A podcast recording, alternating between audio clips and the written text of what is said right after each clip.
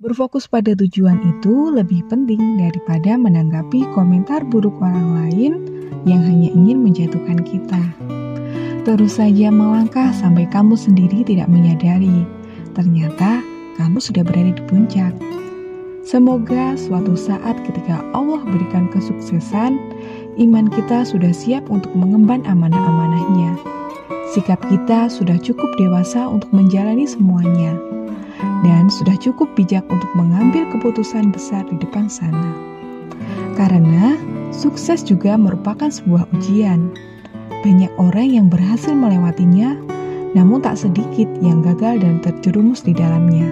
Maka, sebelum melangkah lebih jauh untuk mencapai kesuksesanmu, ada baiknya tentukan sendiri makna sukses kamu itu mau seperti apa. Apakah harus punya segalanya dulu baru kamu menganggap dirimu sukses?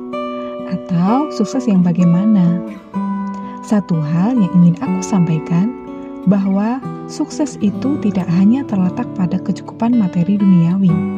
Sukses yang sebenarnya adalah ketika kita mampu menebar kebermanfaatan untuk orang lain. Dan tentu, orang lain itu juga merasakan dampak dari apa yang kita lakukan. Tidak harus diukur dengan materi ya, Menjadi orang yang bermanfaat adalah salah satu tolak ukur kesuksesan seorang manusia. Karena sebaik-baik manusia adalah yang bermanfaat bagi orang lain.